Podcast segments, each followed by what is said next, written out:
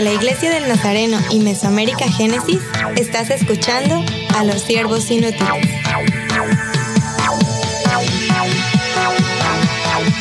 Saludos y bienvenidos al podcast de los siervos inútiles. Yo soy Scott Armstrong y estoy con otros siervos aquí.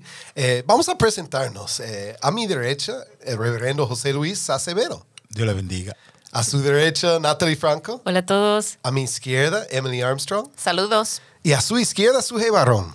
Hola, bendiciones. Somos... ah, Nos sentimos como con saco y corbata cuando dice reverendo. ¿eh? reverendo, así es, así es. Somos un podcast que trata de temas de misiones, de cultura y de iglesia saludable. Entonces, a veces venimos, tenemos que admitir, venimos con eh, ciertos artículos, ciertos temas que ya hemos pensado, hemos leído y todo. Hoy es un día donde no sé exactamente de qué vamos a estar hablando porque voy, voy a estar preguntando a dos de nuestros siervos ¿Qué han estado pensando? ¿Qué está mostrándoles Dios? Vamos a empezar con Natalie. Lo hicimos para los que ya están siguiéndonos y entienden el- la dinámica. Ya en el episodio anterior escuchamos de eh, Emily y de Suhey, pero Natalie, a ti te toca. Gracias, gracias. Bueno, yo he estado pensando mucho en, en el hecho de que estoy cerrando muchos ciclos, cerrando muchas cosas y estoy en, en este punto de empezar otras, otras nuevas etapas en mi vida, gracias al Señor. Gloria a su nombre por todo y por, por su misericordia durante este tiempo. Entonces, sí he estado en un tiempo de mucha reflexión y mirando mucho hacia adentro de, de qué cosas entonces tengo que, que cambiar y mejorar para esta nueva etapa que viene. Y yo creo que ha sido que Dios permitió que durante el tiempo de cierre tuviéramos el equipo de Misión Global una capacitación de un libro que se llama Empresas que sobresalen de Jim Collins. Sí, a Scott le encanta ese libro. y fue una bendición de verdad a poder eh, desarrollar y debatir este libro junto a todo el equipo. Y este libro fue como que me, me- me agarró demasiado y el, el autor presentaba tantas cosas que yo creo que van a ser demasiado buenas para esta nueva etapa que viene en mi crecimiento. Entonces el autor presenta estas empresas, ¿verdad? Pero también lo podemos llevar a ministerio, a nuestra vida personal. Empresas que ellos estuvieron evaluando que sobresalían, que eran empresas que pasaban de, de solamente ser buenas a ser excelentes. Pero él decía que estas empresas había un elemento clave y era el tipo de persona que estaba al frente de ellas que el tipo de liderazgo que tenían estas personas y él le llamaba liderazgo de nivel 5. Y quiero introducir primero lo que él mencionaba sobre este tipo de liderazgo y los niveles. Él hablaba que hay un líder de nivel 1 que se denomina individuo de altas capacidades, que normalmente esta persona tiene un perfil disciplinado, es talentoso, con buenos hábitos de trabajo. Luego está el nivel 2, que pertenece a un miembro de equipo colaborador. Esta persona es un líder que trabaja eficazmente, pero con el grupo para alcanzar objetivos comunes. Luego está el nivel 3, que es llamado gerente competente. Entonces, esta persona es como que capaz de dar un paso más, se destaca más y destaca como su visión para organizar recursos y trabaja de una manera muy eficaz. El nivel 4, un líder de nivel 4, es un líder efectivo. Y esta persona es, es comprometido, es convincente y estimula también al grupo para llegar a los más altos estándares de, rendimiento. Y ya luego está el líder de nivel 5, que es, aparte de que tiene todas las, estas habilidades anteriores y estas capacidades, esta persona transforma el lugar de trabajo de bueno a grande. Entonces, él hablaba de que esta persona consigue grandes resultados en su trabajo, pero que perduran aun cuando él no está ahí. Y que la base de este liderazgo es la humildad, la voluntad profesional, el control del ego y una profunda ambición por conseguir los logros en equipo, no solo como los logros personales.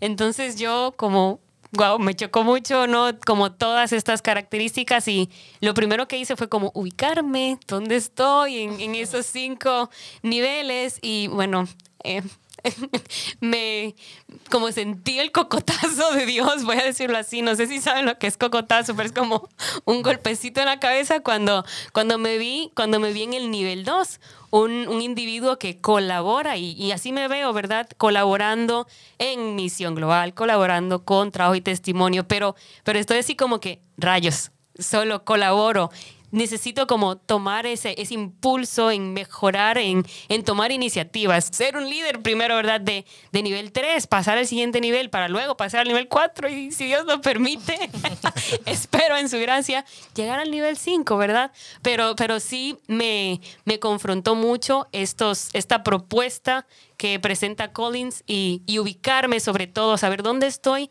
para saber a dónde puedo llegar para, para glorificar mejor a Dios. Bueno, gracias por traerlo. Eh, eh, ustedes saben que esto es un libro que salió creo que hace 20 años, ¿verdad, Emily? Pero todavía lo, se lo seguimos usando para capacitar a nuestra gente, ¿no? Capacitar a nuestros misioneros y nuestros coordinadores y todo. Cabe mencionar algo. El líder del nivel 5, lo has mencionado bien, tiene todavía una pasión, una eh, tenacidad, eh, una pasión por hacer las cosas bien, por, por, bueno, en términos de compañías y empresas, de ganar más dinero, pero no solo esto, de ser la mejor compañía que pueden, ¿verdad? Entonces, no es que un líder humilde no debe tener esta pasión por hacer cosas enormes. O ambición. Ambición, gracias, esta, esa es la palabra. Pero ambición no es lo único. Hay muchos que tienen ambición, hay muchos líderes dinámicos, pero hay que tener la humildad de reconocer, hey, este, esta compañía puede correr sin, sin nosotros, sin mí, ¿verdad? Este, este tiempo, esta compañía, uh, muchas personas me rodean que son excelentes, ¿verdad? Entonces, me llama la atención esto. Y yo quiero ser también un, un líder de nivel 5.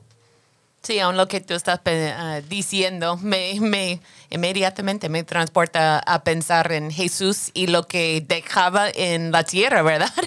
él es la persona que puede hacer todo solo, ¿verdad? Pero aún él regresó a los cielos, pero dejó a los discípulos, a los doce para testificar, pero había como 120 que estaban esperando el Espíritu Santo. Entonces, cuando estamos como cristianos pensando en, en quién es el, el líder del nivel 5, podemos pensar que aún Jesús estaba dejando personas para hacer el trabajo después de que saliera, ¿verdad? Entonces, yo creo que ese es buen ejemplo para nosotros aún en el, el ministerio porque es muy cristológico. Y puedo ver eh, también en estos niveles, puedo ver un ejemplo ilustrativo sobre, sobre Timoteo. Timoteo que andaba con Pablo, eh, fue alguien que Pablo tomó para, para instruirlo en el liderazgo. Ya Pablo es un líder, eh, creo, nivel, nivel 10, se podría decir. Entonces, él, él toma a Timoteo y después, con el tiempo, Timoteo se convierte también en un líder que tiene que dirigir solo y él lo instruye para eso. Ya no es solamente un líder que colabora a nivel 2, sino que ya se convierte en un líder nivel 5 donde está dirigiendo, donde está tomando control de muchas cosas y como Pablo le insta a afrontarla y todo eso y siempre siempre podemos crecer, siempre se empieza abajo con cierta característica, pero, pero podemos ir avanzando, creciendo hasta llegar a, a esa posición donde somos líderes fuertes, líderes estables, líderes que pueden hacer muchas cosas. Eso me dijo un amigo, me dijo, dale gracias a Dios que no eres un líder de nivel cero. ¿Verdad? Entonces, sí. ser paciente, me decía, sé paciente con, con el proceso, ah, disfruta que eres un líder de nivel 2 y luego disfruta cuando seas un líder de nivel 3. Yo creo que eso es importante, disfrutar donde estamos, pero seguir como motivándonos. Señor, quiero, quiero más, hacer más para ti, quiero ser mejor para uh -huh. ti. Entonces, yo creo que, que es bueno. Sí, hay, Un, hay un libro que, que, dice eso, precisamente, lo que acabas de mencionar. Disfruta donde estás, camino a donde vas. Uh -huh. Que tengas como eh, eh, estas dos posiciones, ¿verdad? No es mi lugar final, no me voy a quedar aquí, porque eso es lo que nos pasa. A veces en el liderazgo nos estancamos, ¿verdad? Nos sentimos como ya realizamos ciertas cosas y aquí me quedé, nos acomodamos. Entonces, eh, esto es pensar en que siempre hay más para crecer. Y pensar en esto, como menciona Emily, la medida es Cristo. Entonces, nos falta mucho para llegar a ser un líder así, ¿verdad? Un líder sacrificial, un líder que trasciende, porque este es el tipo de liderazgo que nos está llevando a pensar en, en no algo que funciona bien y está porque estoy yo, pero si yo no estoy, se cae.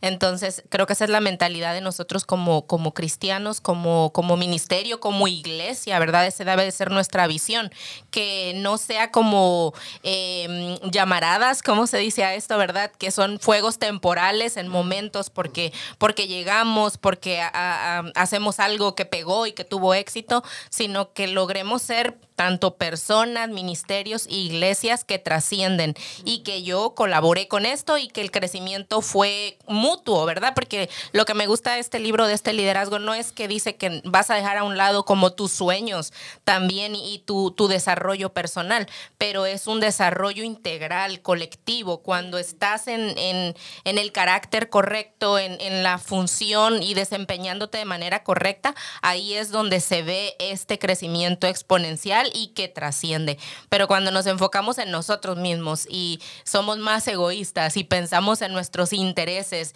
en que yo crezca, en que yo gane más, en que me vaya bien y no nos interesa el crecimiento de los demás, pues ahí estamos eh, quemados, ¿verdad? Entonces, que seamos pacientes con este proceso. Hay mucho por recorrer. Yo, también eh, estaba pensando eh, sobre, sobre liderazgo y Estuve, estuve hace un tiempo en la, en la cumbre global de, liderazgo que se hace en Chicago, pero aquí en República Dominicana eh, se hace una especie de reproducción de todo lo que sucede y de todas las conferencias que, se dan para aquellos que no pueden eh, viajar. Eh, la reproducen aquí en, en, República Dominicana y estuve participando de toda esta conferencia, algo eh, extraordinariamente muy impactante, muy, muy bueno. Algo, dije, si esto es aquí una reproducción, que sería estar, estar allá, eh, sería algo maravilloso. Entonces, en una de las eh, entrevistas que hicieron, le hicieron a, una exponente de, de, los temas, se llama Cindy Snyder. Y ella es una propietaria de un centro de comida rápida que se llama Inanao Burger. No sé si lo estoy, si lo estoy diciendo. Si lo estoy diciendo bien. La cara entonces, de eh, oh, entonces eh, eh, Inanao Burger, que ella es la propietaria, porque sus padres fundaron eh, el establecimiento y ella y este legado le pasó a ella como, como, como responsabilidad y ella es la presidenta de, de todo lo que sucede y ella tiene una buena relación con, todo, con todos sus empleados. Eh, con cada sucursal que tiene, ella es muy, muy como muy personal con, lo, con, lo, con, los empleados. Y mientras le hacían esta pregunta de cómo funciona, de cómo es la calidad y todas estas cosas, eh, le preguntaron sobre su liderazgo, que ella, que ella ve cómo es su liderazgo, qué, qué es lo que ella practica en su liderazgo con, con, su, con su establecimiento y todas estas cosas. Entonces, ella decía que ella practica un liderazgo servicial, mm. que ella practica un liderazgo de servicio y, eh, cercano a la persona. O sea, eh, involucrarse en cada necesidad saber lo que, lo que sus empleados todos necesitan, o sea, ser muy, muy cercana a ellos. Y este, ese liderazgo de servicio, ella decía, es el liderazgo de, Jesús. El liderazgo de servicio, un liderazgo que se entrega, que se sacrifica por el otro, que está cercano a la necesidad de los demás. Esto me, impactó mucho porque, porque en realidad mientras, mientras daban la entrevista presentaban cómo, cómo ella cómo ella participa de de en, todos los empleados que tiene la empresa, cómo, cómo la, reciben y todas estas cosas. Y ella también tiene fundaciones o ONG donde ayuda a personas también. Y, y todo esto para mí fue interesante, porque ella dice que el liderazgo servicial es un liderazgo que sirve, un liderazgo que es de amor, de compasión, de suplir necesidades y, y es un liderazgo empático. Y e- estas, estas, estos principios dentro del liderazgo, yo dije, pero esto es, esto es el liderazgo bíblico. O sea, un liderazgo que es así, es un liderazgo que debe, debe ser efectivo. Eh, y tú hablabas de los niveles, hablabas de, de nivel. Y creo que no importa el nivel de liderazgo que tenga, estas cosas deben, deben estar en, en cualquier nivel de liderazgo donde, donde tú te puedas eh, estar. Si, si quieres ser un, un- un líder efectivo, tienes que ser un líder de servicio.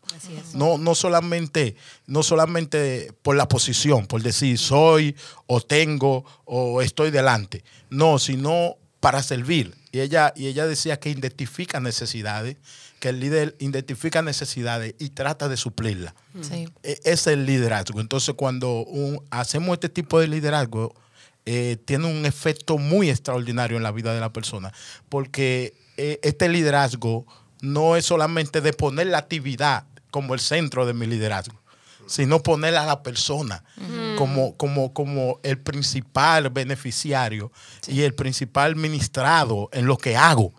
Y, y fue para mí interesante y me impactó mucho. Me gusta el testimonio de escucharlo, ¿verdad? Sí. Porque yo creo que como iglesia sabemos que ese es el estilo de liderazgo que debemos tener y a veces sentimos que todo es como teoría, pero cuando estamos empezando a verlo en la vida real, que sí hay éxito cuando está basado sobre esto y, y me hace pensar en lo que Jesús hacía con mucha gente, ¿verdad? Él llegaba a la gente diciendo, ¿qué quieres que hago?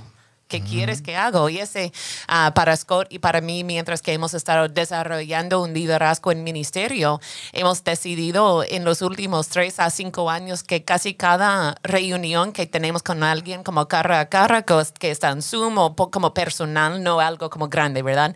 Pero cuando estamos con una persona, vamos a intentar de terminar la reunión con esa pregunta. ¿Cómo puedo ayudarte? ¿Qué puedo hacer para ayudarte en tu ministerio? ¿Qué necesitas de mí? Y eso ha sido un cambio en mentalidad, pero también en empoderar a nuestro equipo, a sentir que, bueno, la visión sí e- es, nuestra visión, pero tú estás diciendo que tienes confianza en lo que yo estoy haciendo para jugar el rol aquí en el equipo. Entonces, qué bonito como escuchar que Dios no solo nos da como el plan, ¿verdad? Pero cuando estamos caminando en el plan, podemos tener hasta éxito en áreas que no son de la iglesia, ¿verdad? Que funcionen en la vida afuera de la iglesia. Yo siempre estoy pensando con, con este asunto del liderazgo en que a veces eh, el perderse de, de camino, ¿verdad? Y estar en el enfoque correcto es, es cómo interpretamos esto de, de- de los roles. Y muchas de las veces como líderes... eh, ya sentimos que, que- que somos mucho o, tenemos eh, mucho porque hemos recibido algún tipo de autoridad, ¿verdad? Alguna autoridad delegada o impuesta, algún título, algún nombramiento. Y, y ya, simplemente por esto vamos a tener eh, un impacto en la vida de las personas o las personas tienen que obedecernos porque somos los jefes y porque lo que decimos es lo mejor, es lo correcto y, y no hay cambio en eso. Pero ¿qué diferencia hay cuando no trabajamos en base a una autoridad asignada, sino bajo una autoridad ganada, a una autoridad adquirida a través del servicio? Y eso fue lo que nos enseñó Jesús. La gente se rendía a él y lo nombraban como el Mesías. Sí, este es el rey, sí, este es el Mesías, porque veían en él amor, interés por las personas, veían la empatía, veían la humildad. Este es el líder que, que hemos esperado, esta es la promesa de Dios para nosotros, no alguien que viene a imponernos, a hacernos sentir como esclavos, a hacernos sentir por debajo de, de verdad. Entonces, esta parte del liderazgo me, me- me gusta mucho pensar siempre en la autoridad y, y en el cuidado, ¿verdad? A veces eh, podemos eh, dañar a las personas, como dice Emily, o hacerles sentir importantes, especiales, únicos al decir, me interesa tu vida. No solo me interesa lo que haces, el trabajo, cómo rindes en lo que estás haciendo, es cómo te sientes, cómo te puedo ayudar, eh, qué está pasando ahora o con qué estás lidiando, eh, cómo podría mejorar, eh, en qué te puedo servir, en qué te puedo ayudar. Y eso, o sea, cualquiera, ¿verdad? Nos hace sentir especiales y amados y queremos estar con ese tipo de personas. Y, y lo que hablaba José Luis, ¿verdad? De la cercanía. Mm, Tú no quieres estar cerca de, de un líder, de un jefe, de una persona que está delante de ti, que te ve por debajo y te hace sentir menos. Tú quieres estar con personas de las que aprendes, que con sus actos de servicio y no tan solo con palabras ya estás teniendo lecciones de vida, con quienes disfrutas hacer la vida con esos quieres estar. Y ahí viene todo lo demás, ¿verdad? Fidelidad, entrega, y vale la pena todo lo que haces. Y, Y es interesante porque yo creo que cuando tú eh, estás cerca de líderes eh, serviciales, líderes de nivel 5, líderes eh, de los que quieres aprender, estás dispuesto a, a- a ser parte de. Entonces, cualquier proyecto, cualquier plan, cualquier visión, tú te unes a la visión porque se disfruta viajar, hacer la vida, hacer el ministerio, hacer el trabajo con líderes de, de este tipo. Qué lindo es ver que eh, Dios ha estado enseñando a, a ustedes dos, Natalie y José Luis, sobre el liderazgo. Y me lleva a anunciar, tal vez, a promover eh, una actividad y una oportunidad misionera que ya se va a llevar a cabo aquí en Dominicana el próximo año. Ahora, estoy promo- promocionándolo no para que otros se incorporen, porque había una forma de seleccionar, de, de, este, de ya tener candidatos y, y todo. Y entonces, este año no es que van a poder participar, pero el siguiente año sí. ¿Cómo se llama? Se llama Discover Missions. Se va a llevar a cabo en eh, República Dominicana en mayo. Entonces, un poco después de algún mes, un mes y medio después de este episodio. Y eh, estamos invitando jóvenes, y por eso tiene que ver con lo que están haciendo ustedes y, y diciendo ustedes. Tiene que ver con jóvenes entre 18 y 24 años de edad. Entonces, deseamos que ellos lleguen a ser este tipo de líder. Natalie, un líder de nivel 5. José Luis, un líder eh, servicial, no líderes con, eh, con este complejo de Jacobo y Juan, ¿verdad? Este, quiero sentarme a la derecha y a la izquierda. Y Eh, eh, de hecho, eh, Jesús responde y dice, ah, así funciona la política, así funciona la sociedad, así funciona todo. No así con vosotros o con ustedes, ¿no? Entonces, queremos que estos jóvenes lleguen a ser grandes líderes, futuros misioneros, futuros líderes en nuestra denominación. Van a estar llegando eh, 70, 75 personas de hasta, eh, eh, Sujei, estás ayudándonos con esta parte, creo que hasta 20 países representados para aprender por las mañanas, para aprender y por las tardes y noches para convivir con la iglesia, con la comunidad dominicana, este, para evangelizar, para servir, para poner en práctica lo que han aprendido. Estamos eh, coordinando con la eh, denominación en esto y, y qué lindo es saber que Dios está enseñándonos sobre el liderazgo, pero también a nivel global, Dios está moviendo eh, los líderes, moviendo los corazones de los líderes y las mentes de los líderes para crear oportunidades así. Tengo que admitir que en nuestra región nos conocemos muchas veces por cómo movilizamos los jóvenes, pero en otras regiones no siempre ha sido así. Eh, por medio de algunas actividades sí, pero en misiones no tanto. Queremos mejorar esto. Y yo creo que este es una, no, no va a resolver todo, pero yo creo que es una forma por la cual podemos ver una gran, un gran movimiento de misiones entre nuestros jóvenes. Sí, para mí es algo muy bonito pensar que vamos a tener este de Discover Missions y va muy en mano con el liderazgo, ¿verdad? Y estaba pensando, aunque hay personas que quizás no pueden participar en 2023 porque ya está cerrado la inscripción, tenemos la visión y no nosotros tenemos la visión como el, la iglesia global tiene la visión de hacerlo todos los años.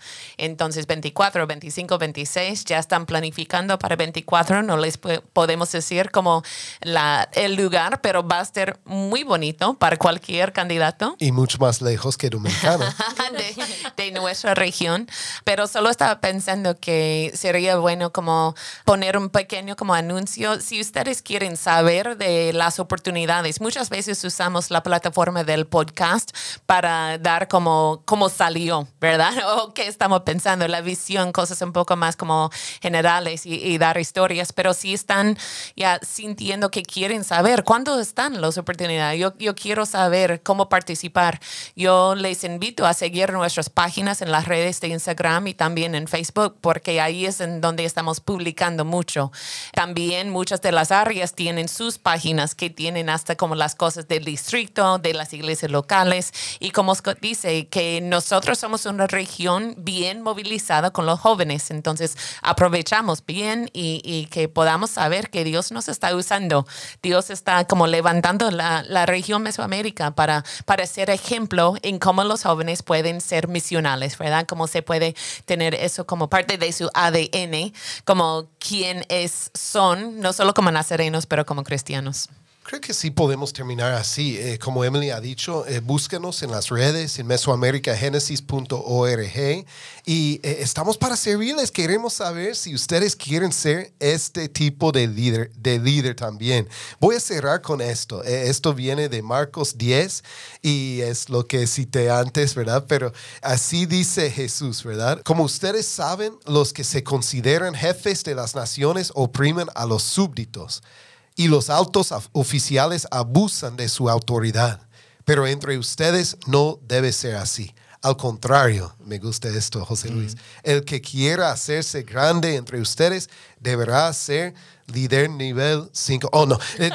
deberá ser su servidor y el que quiera ser el primero deberá ser esclavo de todos.